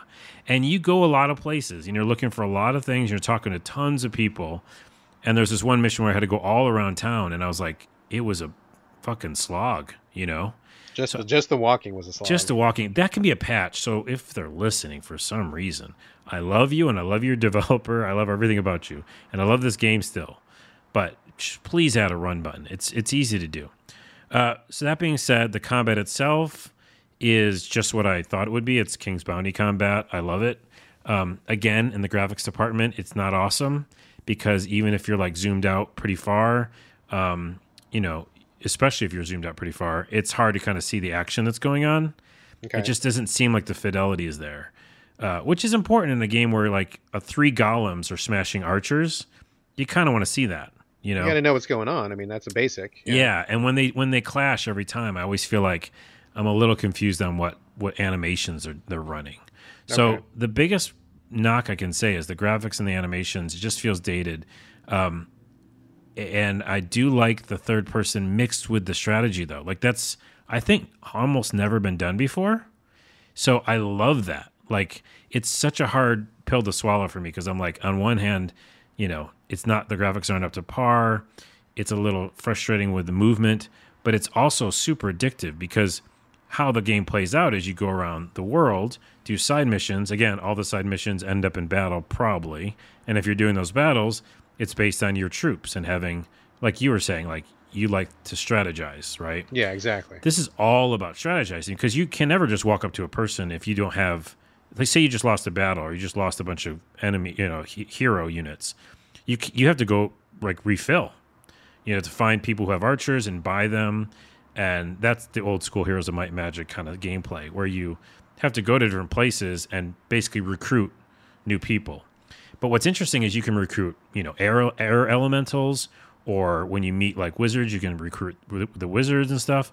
But then you can also recruit uh, different types of hounds and archers. So it's literally figuring out which combination's the best, mixed not just with your playstyle, but also who you're encountering.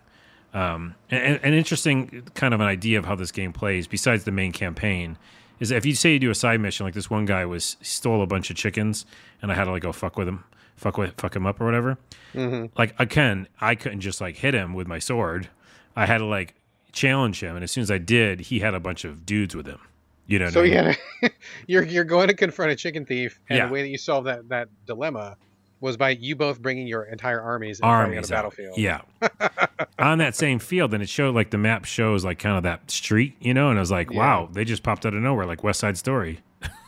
Interesting. We're gonna do a dance, but weirdly enough, again, it doesn't have to fit fully. The combat is still fun as shit. Like, uh, it's just what I thought it would be. And even though all these shortcomings, I really, really like the combat. Um, a couple of things I'll say is, yeah, I think what's really interesting is also because they added the third person RPG element. When you buy things from stores like swords and armor, it's not upgrading your character; it's upgrading your troops okay. Okay. which is so weird of a game. Like they because they mix these two genres together. So you buy a nice ass sword, and it makes all your troops have like extra whatever warfare. If you buy armor, it gives them armor. You know, if you buy something for your a helmet, that gives them health. do they all take turns wearing it? Is that how that works? Yeah, one that's exactly how it sword, works. Then he Yeah. passes it down the line to the next Hey guy. Jerry, it's your turn. I had this. I wanted the helmet. I got next. Yeah, I, I, wait, I got next, and that guy gets hit in the face with an arrow. Exactly. Uh, that's how it plays out in the game too. Huh. Yeah, so that's really interesting. Um, there's a ton of side quests, so it really does feel like, you know, the action is that strategy, but it feels like a Witcher game when there's like you go into a town, there's like eight million little side quests you could do. Uh, and also, uh, if people are playing it, pro tip: just go everywhere and find any sort of box you can open because basically you need money in this game more than anything because you're continuously buying troops, right? Because if you lose them in a battle or and you win, you still have to buy new ones. If you if you lose a troop in the middle of a battle, are they gone forever? Gone or do they revive at the end of the battle? They're gone forever unless they're low health, and then at the end of each screen, you can you can pay money again to give them their health back. okay. which I believe was in the first game as well. So all that stuff came second nature to me. I was like, it was like riding a bike again. You know, I was like, oh, I I know how to do this. So, um, but yeah, you need money. So basically, explore the land, and everywhere there's like just random chests with like stuff in them. So that's the game in a nutshell. There's a campaign like uh, my buddy Click for Gameplay. If you haven't checked out his uh, YouTube channel out, go check him out. He covers every RPG ever, um, and I'm actually one of his patrons, Patreon, you know, uh, subscribers. He was talking about this game just now, and I agree with everything he said. But also, he was talking about how like, you know, it it should be um, just really interesting that they mix these two things together but at times it just feels weird you know? Like i don't know i think it's it's mainly because those graphics and the run button that's one of the things. But um yeah i think we both really enjoy it and the old school like strategy elements to it but it also is it's just tricky to get into it fully because I, I just feel like i'm getting pushed down every once in a while by the graphics or the or the controls you know Yeah, interesting. Well, I mean, I I would be curious as to what the the story of the development was because I believe that Dan Weissenberger uh, previewed this game for us at Game Critics, and if I am remembering correctly, he said the first King's Bounty came out like twenty or thirty years ago. Like it was it's a like long time hell Yeah. a long time ago. So uh, maybe this was some kind of labor of love. Maybe this was a Kickstarter. I'm not sure exactly, but seems like it's been in the works for a while. Maybe a lot of people who have King's Bounty number one near and dear to their hearts have wanted to bring this to life. So that might explain, like you know, the presentation and whatnot. But right I mean, it sounds like there. I mean, it sounds pretty interesting. I do like when elements kind of get mashed up and when two people try to, you know, switch it up a little bit. And since I don't really have any nostalgia for the original King's Bounty, I would be coming to it fresh. So I would be interested to check this one out. I think I'm definitely going to try to track it down. And I'm glad you brought up story because I just remember my last point. I was forgetting it earlier, and I I, I quietly covered it up. By the way, remember we talked about like a peek behind the curtain? Yes. Just just now, I mentioned click for gameplay because I was going to bring up this point, and I didn't remember it just a minute ago. so if, if you, you heard me floundering, is that a word? it is. I always ask myself if I use the right word, and I use the right word.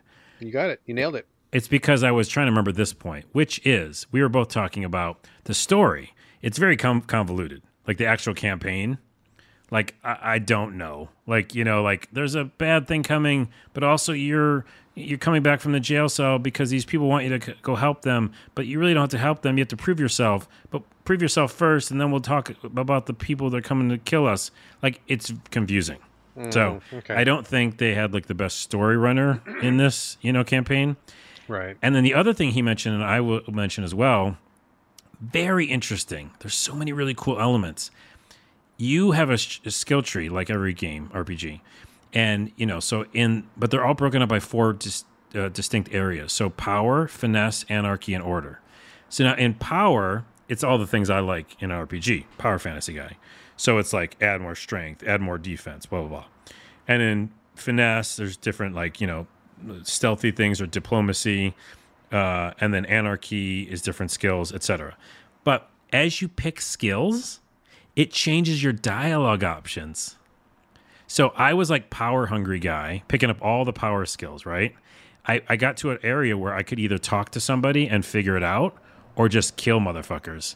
It grayed out the area for me to talk to them. Oh, interesting. So it closes off, you know, closes Yeah. off options based on what you That's got. I've never seen that in a game either. I'm like, I kind of didn't like it that I didn't have the option, but I was like, oh, I get it. I have to like, I made my bed, you know.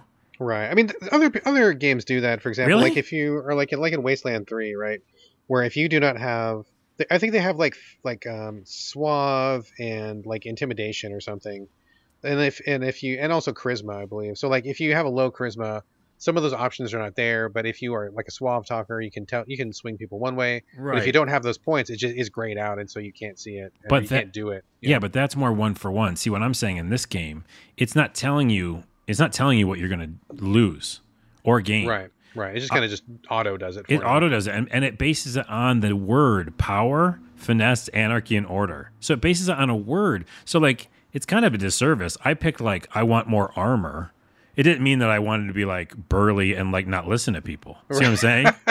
like I picked armor. You I, okay, yeah, that makes sense. Like if you're you're you're talking about a physical attribute, and then all of a sudden you're just like a hard headed. That's what it was. And I picked like defense. And I was like, ooh, I'm getting better at my defense. And I walked up to the guy and he's like, I'm not talking to you. You're you're scary. So uh, interesting. it's okay. all of these the, I, my review is kind of like interesting. Uh, but holy shit, I'm still playing it because yeah, like you said, 20 years ago, I was like wanting King's Bounty 2. So I'm gonna finish this fucking game. So that's Oh. there's no ifs, ands, or buts. All right, fair enough. We will check back in, and I, I may give this a whirl myself. We'll have to see. It's it's I am I have been wanting a strategy game, and nothing I've tried lately has scratched the itch. So maybe this will be it, but we'll see. So, okay. King's Bounty Two, uh, I believe it's available on basically every platform. Where are you playing it right now? I am playing it on PlayStation. Yes, play, PS4. Okay, cool. All right, moving on. Two more games, and then we're gonna bounce. Uh, first up, Aliens Fireteam Elite. This is the new shooter, team-based shooter. Oh, you a yeah. team of three. Yeah. set in the Aliens universe, which I'm sure most people listening to this podcast are probably at least somewhat familiar with. Uh, it's a squad-based shooter, squad of three. You go into uh, these areas that are inspired by the various Aliens films. You, of course, shoot a whole bunch of aliens while you uh, check off objectives. There is a storyline about. Uh, I mean, you know, it's the same storyline. Hey, we're scientists and we're fucking around with the aliens, and oopsie, we we unleashed the aliens, and now we're in the shit. I mean, I have not finished the game, so maybe there's more to it than that. But it starts out as pretty typical alien storyline, um, and the graphics are okay. It is a third-person shooter behind the back, so it's not first-person, which I appreciate. I like to see my own character when I'm doing a shooter. I know some people like first-person. I'm not that guy. I like third-person better.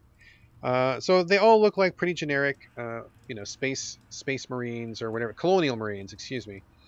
Uh, you know, they're all wearing kind of the gear that you would expect to see from the movies, the helmets and the guns. The guns have that very unique alien rifle, pulse rifle sound to them, Yeah. kind of a high pitched sound to it. Uh, that's fine. Um, you can choose between four classes from the beginning. It's like a medic, a r- engineer, a heavy gunner, and like a regular gunner.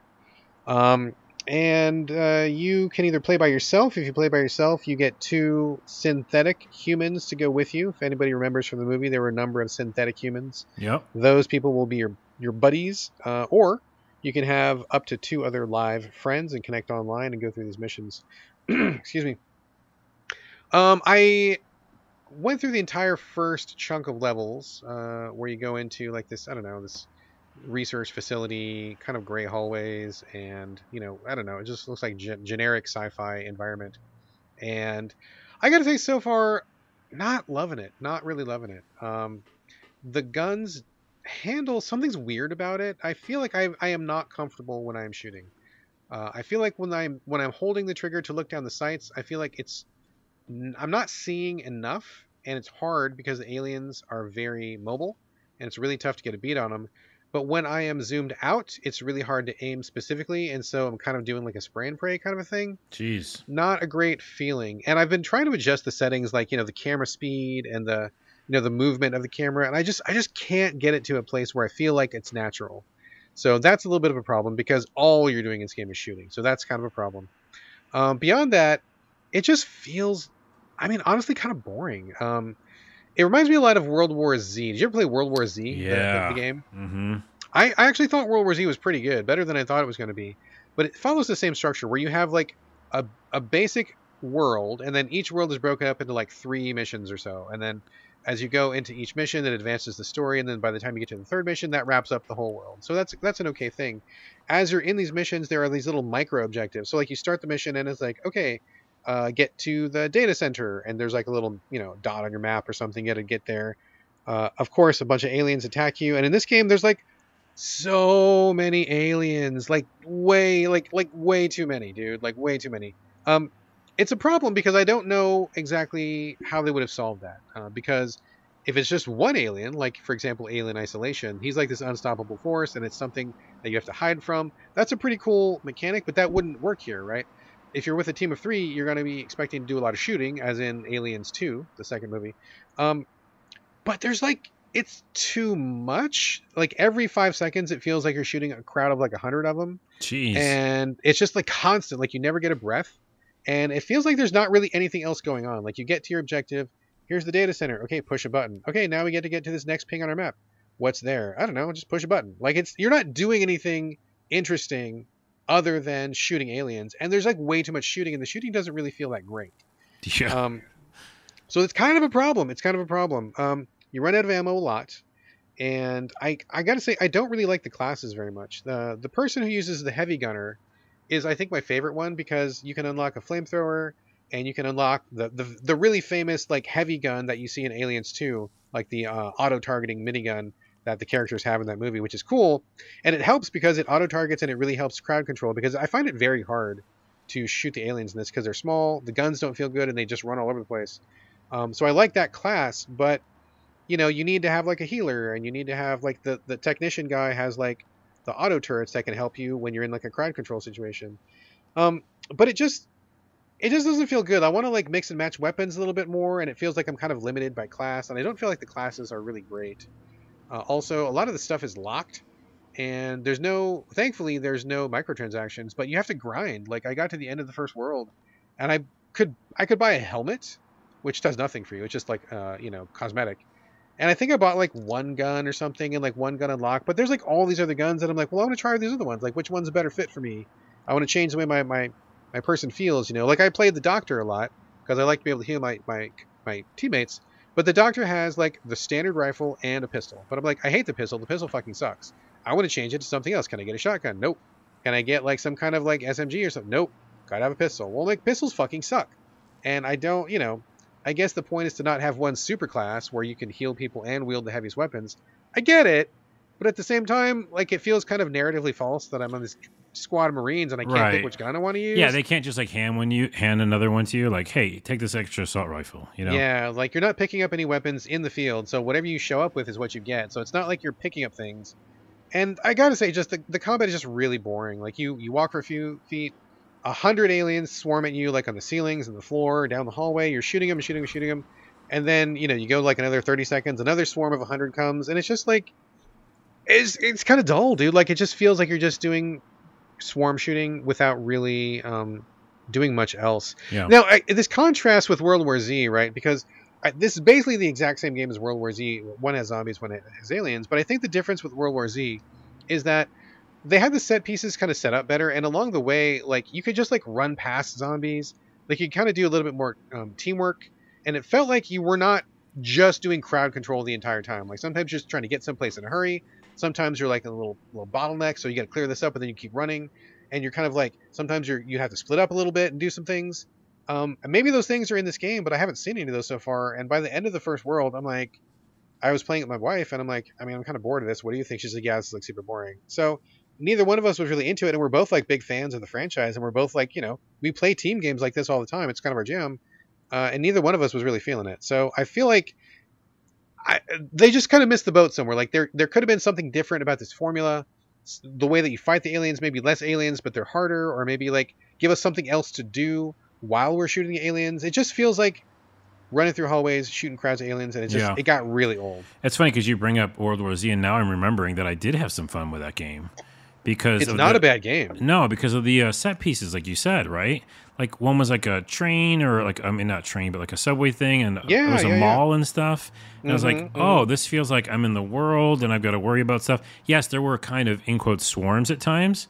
Oh sure. It was more strategic. I remember this one scene in a mall, and I was like on the second floor. You know, Exactly, they, they yes, came in yes, all, yes. all through the, like the main windows or doors, and I was like planning it with like explosives or something. I don't know. It felt fun. Like this is a review for World War Z. Where's the I Go back and play it. So, but when you talked about this game, though, I remember like looking at it in like uh, I don't know pre-release images or something, and I was like, "Oh, that looks boring." so you just kind of told me what I thought about when I saw the pictures of it. Yeah, it's a shame. It's a real shame because I think we just haven't really gotten that perfect Aliens game yet, and that franchise seems like it's so ripe. But man, something about it is just poison. Really difficult for developers to capture the magic of that that that IP.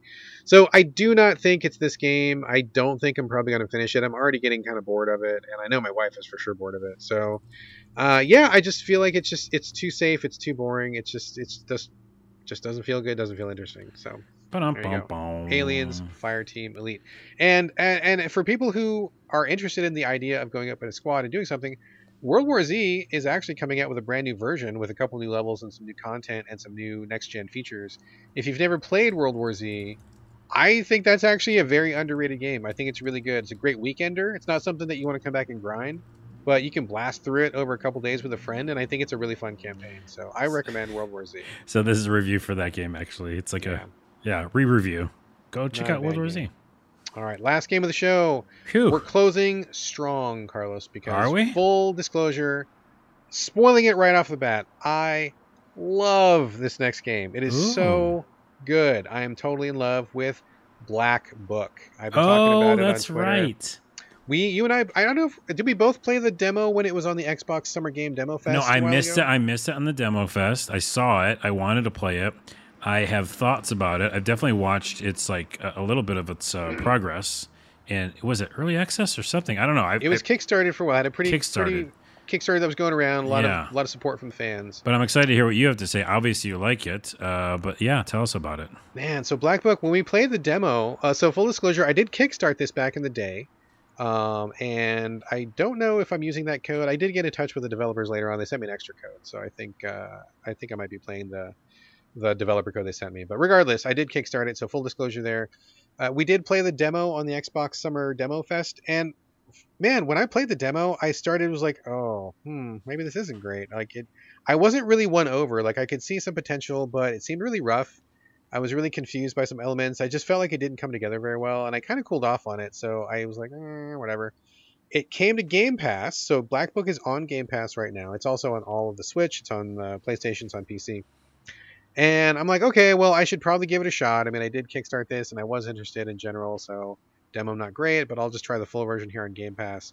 And I got to say, uh, they changed a lot between the demo and the final version. Uh, stuff that really made a big difference to me, and actually getting the chance to play the full version just won me over Im- immediately. So that I guess that's one knock against demos is if it's not the greatest demo, it can kind of cool you off on the whole thing and the whole thing might be a lot better. You know, you never know. So I will say the full version was much better than the demo showed. The basic premise is that okay. So let me back up a little bit. This is about Slavic myths, folk tales, legends. It's something that we don't get a lot of here in the West. And if people don't know exactly what I'm talking about, think of like The Witcher 3. So like The Witcher 3, that world where they had all these kind of monsters that we don't really see, like the drowners, yeah, and the weird uh, monsters in the woods, and like all the little myths and legends that that Geralt was dealing with, you know, it was a big part of Witcher 3 where he had to like learn the monster's strengths and weaknesses, a lot of stuff in the in-game encyclopedia, stuff to learn about. Like all that stuff was a lot of it was taken from Slavic myths and legends, and because The Witcher 3 is from Poland, right? Uh, I believe Black Book is from Russia, I'm pretty sure. So kind of that same ish neck of the woods. I don't want to stereotype or anything because I don't know a lot about it, but a lot of the same monster types, a lot of the same things are in this game. Um, and you start off as a girl. Her fiance, I guess, dies under mysterious circumstances. And so she wants to bring him back to life. She's got 40 days to bring him back to life. And, and if she doesn't, uh, he's lost like to hell forever. Mm, damn. So, so what she, she, she does is, is she's like, well, I need some power to bring my, my fiance back. Her grandfather is kind of like a witch. In this game, they're called knowers. Um, so you're a knower if you know like the the black magic or the you know you know about devils and witches and stuff like that. Uh, he takes her to like a crossroads at midnight and he's like, if you want this power, you got to make a deal with like the devil and become a witch. Give up your soul. It's what you got to do. And she's like, cool, I'm down. Wait, wait, totally wait, fucking, give up your soul. She's got to do it. Well, okay, so he, I'll, I'll, get into it in a second. Okay. So she's like, yes, I will go. I will. I will literally go to hell. I will talk to what is basically Satan, and I will like get the darkness power. I will like work with demons, and I will do all this thing, and I will carry around this just giant magic black book with me, because I want to bring my my fiance back. But I will do all this stuff. She's like, yes, I'm all about it, and she does. Like just for real, just like fucking does it, no hesitation, which is crazy. Crazy from the American perspective, but in, from the Slavic perspective, or like from the Russian perspective, pretty normal thing. Like they're like, yeah, this is just like what you do. This is like a fact of life. This is what you do. it's one of the most incredible things about this game is the culture. The cultural exposure I'm getting from playing this game is just like a revelation because she is a woman who has basically like dealt with Satan to get these powers and she's doing witchcraft. But at the same time, still believes in God, still believes in like Christianity, still says like God bless you and helps people. And the duality of that feeling, on the one side, you are literally doing like evil deeds, but at the same time, you're helping people and you're doing good deeds and both of those things exist in this person at the same time and there's like no real contradiction it's just like a blend it's kind of this giant like acceptance and, and recognition that no person is one thing like everybody is like both things and just that duality is just like the nature of existence right Interesting. it's so fucking interesting to get that content from some perspective that is absolutely not American. Can- like nothing about this game is American, like at all, and I, I- love it. Yeah, can I just stop you right there? Because Yeah. I would say that that's one thing that threw me off or like turned me off from the beginning. And I'm sure a lot of people who might like, I don't know, I'm just not down with like the idea of hanging out with Satan and, and doing things with him. Um, Even in video game form, believe it or not, like I, it's just like, I don't know. I have a, what's aversion? I have an aversion Sure. to to to not just like witchcraft happens in video games and stuff, but like this style, you know. Sure. And, but but you saying that is much more intriguing to know that that she has kind of that duality on the both sides of her. Oh my god, dude, it is so interesting. I love seeing this perspective because it is not anything that we would traditionally get in the West. That acknowledgement that sometimes you must do evil things to to get a good result, or vice versa. I mean, just I mean, just the ability for her to say in one town, "I'm cursing you," uh, whatever, bad farmer because of you pissed me off, or because someone paid me to curse you, which is an evil deed, like you know, causing someone's cow to wither and die and his family's going to starve because someone gave you ten bucks is a fucking evil deed. But in the very next step, she's like, "Oh, there's somebody who's sick. I'm going to heal them with my witchcraft powers, and they're going to pray to Jesus and God, and I'm going to be like, yes, I totally believe in God too." Like back and forth, like swings back and forth, and it just totally works. I love just that whole concept, that whole worldview. It's fucking amazing. Um, so there's that. You're also getting exposed to like all of these like myths and legends and monsters and folk tales and fairy tales from that region, which I'm not very familiar with at all because we don't really get those that often. I don't have any cultural exposure myself. I'm not from like a Russian family or a Slavic family, so I don't know that stuff. Um, but like the game is often have like a like information pop up as like, oh, look this up in the encyclopedia if you want, and like there's an in-game encyclopedia, and I'm reading it like constantly, dude. Like they give you like these little folk tales. They give you like definitions of some of the words.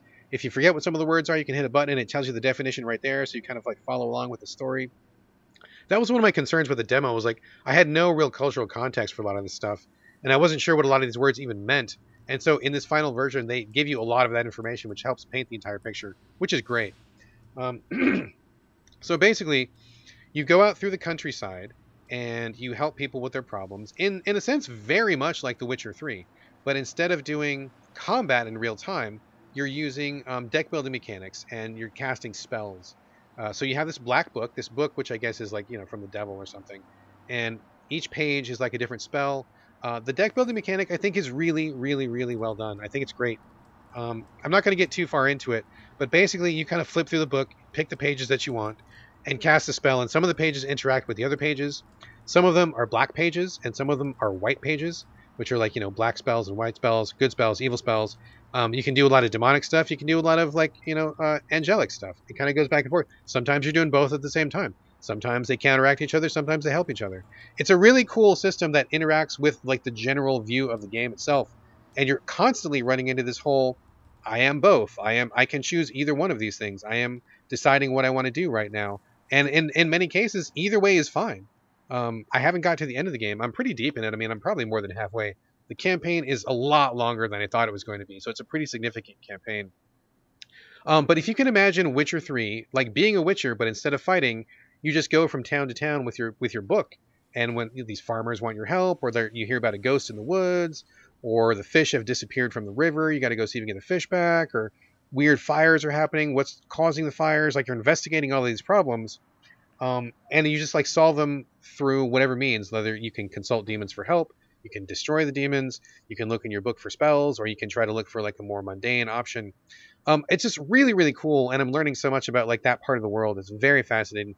All these Cool. little traditions and superstitions and rules that you didn't know about. I'm learning all about like Russian architecture that has you know has an important part in the game, the the different like hierarchies of demons in the world is like super fascinating. It's all really really great stuff. I love it. And um, the other part of it is like a lot of this is done through uh, visual novel style. So like you get to a town, they give you a choice, and it says they'll read you a little vignette, a little story. Oh, you got to a town and there's a guy here and he's starving, and his wife says she feeds him all the time, but he never gets fatter and he never gains weight. What do you want to do? And then there's like four choices, and then you just kind of choose which one.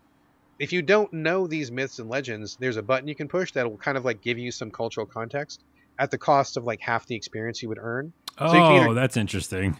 You can either guess it if you want to, and there's a lot of resources. You can read all the shit in the encyclopedia. Most of the answers are found in the encyclopedia if you read them. Uh, but if you don't want to read them, you can just push this button, and it'll be, it'll give you like some knowledge that'll help you solve the problem. But you get less experience for doing it. So they kind of encourage you to kind of read about this stuff and learn about it. Um, but like most of the situations are visual novel style, where you're just kind of reading a story, making a choice, reading a story, making a choice. Um, sometimes you're in an open world where you're kind of looking around a little bit. All the environments are pretty small. Uh, but then you have a lot of characters you're interacting with, a lot of story, a lot of history, a lot of the stuff circles back. Uh, the themes are great, the world is great. I, mean, I think the the card battling I think is really really good, really strong. Um, the only thing I will say as a negative, what are some negatives? I think it starts off a little bit rough, and I think a lot of people might play the first 20 minutes and kind of bounce off it because uh, the graphics as you're walking around as the person are pretty low poly, and I think if you're not if you don't play further and to see how it goes and how they use that as an art style, you may think it just looks cheap. I think it looks actually really cool once I got into it, but I, but when I first saw it, I'm like, oh, this looks like really rough, and uh, I don't know about this. But I would say just hang with it because it all comes together into like a cohesive style once you get a bit further in. But it starts rough. I will say that. Hmm. I will also say that the spells in your book, um, sometimes you can get into trouble when you're not really sure exactly what the cards mean. So I'm sure this is created by a team from Russia or a team from that part of the world, translated into English. A couple of the words maybe don't come across exactly how they are meant to. And so I would have to kind of, I would think like, well, I thought this card was going to do this thing, but that didn't happen. Okay, well, what does it really mean? And so, you know, I figured it out with just a little bit of trial and error, and it's not been it's not been a problem at all. Uh, but because you can redo the battles and you don't really lose anything, it's no problem. But you know, just that kind of a thing where in a deck builder, it's very specific about the words and how the cards interact. Yeah. Once you get over that little bit of a learning curve, I think it's totally fine. And I really do like this system a lot. I think it's very, it's easy to understand, but there's also a lot of depth and nuance to it. It's definitely more uh, nuanced than something like Cardaclysm, where there's more to it and you got to be like way more strategic about it. But at the same time, you can uh, put it on easy mode, and it's like a total pushover.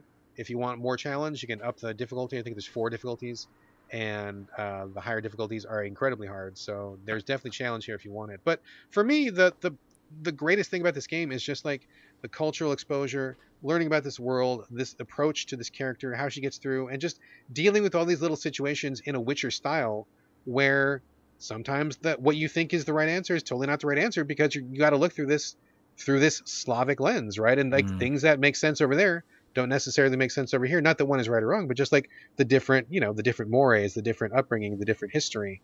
It's fucking so fascinating, dude. I am just like loving this game. It is so great.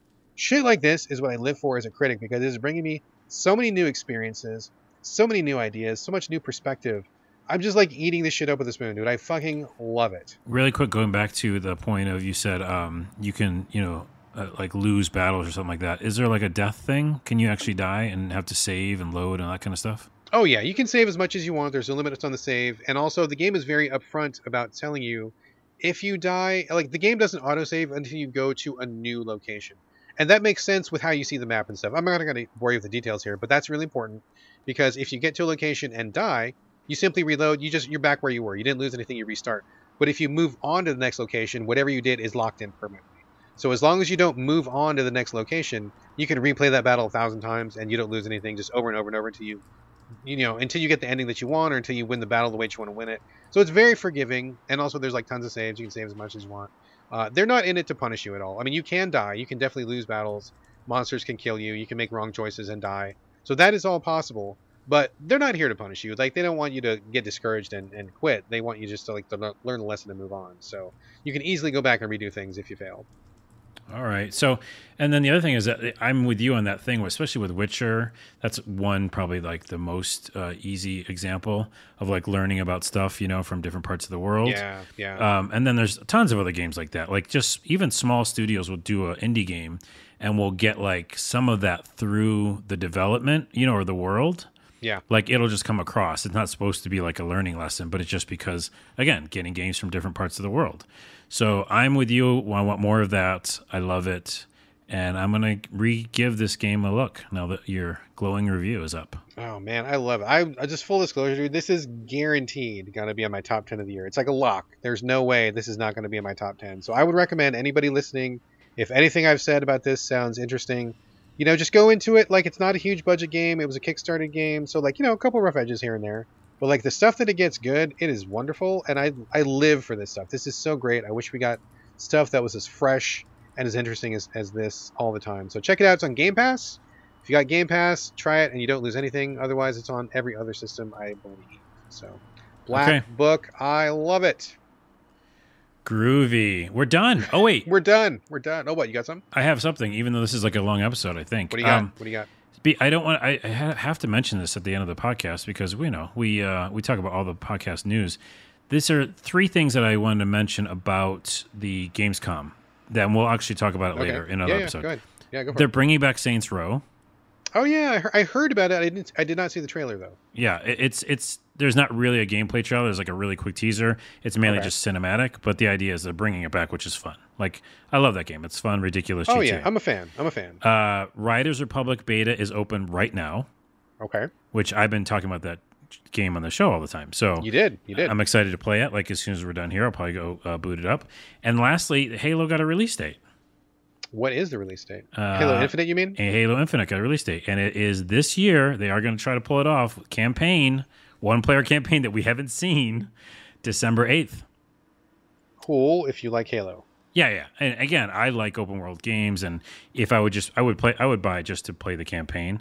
Uh, but it's just weird that, of course, we haven't seen it yet. You know, really. Right. So- Right. Yeah. Anywho, just I mentioned that. Let's wrap this show up. Let's wrap this up. All right, folks. Thank you so much for listening. Uh, as always, we want your questions and comments. Hit us up, so video games podcast at gmail.com. We're on Twitter collectively at so video games. But you can hit us up individually. Carlos, where are we directing your traffic this week? Just go to TikTok and search for a lot of things comedy or Instagram. Uh, it's a lot of things, and it's the, it's the whole thing. It's a lot of things. It's a lot of things. Yeah. All right, there we go. Uh, as for me, same as always, Twitter, Instagram. It's my name, B R A D G A L L A W A Y, all A's, no O's. And that's going to do it for episode 247. Thank you all again for joining us here on the So Video Games podcast. And we'll see you next Friday. But in the meantime, this is Bye from Brad. This is bye from Carlos. I said it like you said it. That's weird. Wait, I want to say the other thing you said. Uh, and fifty to fifty percent of this year's show, I fucked it up. Fuck, it does take a lot of work to do that. It's hard to say that. I fuck it up half Hold the on, time. hold on. It's very difficult. And fifty percent of this year's show, yeah, it is hard. It's very tough to say that. It's strangely, bizarrely difficult. And this show's over.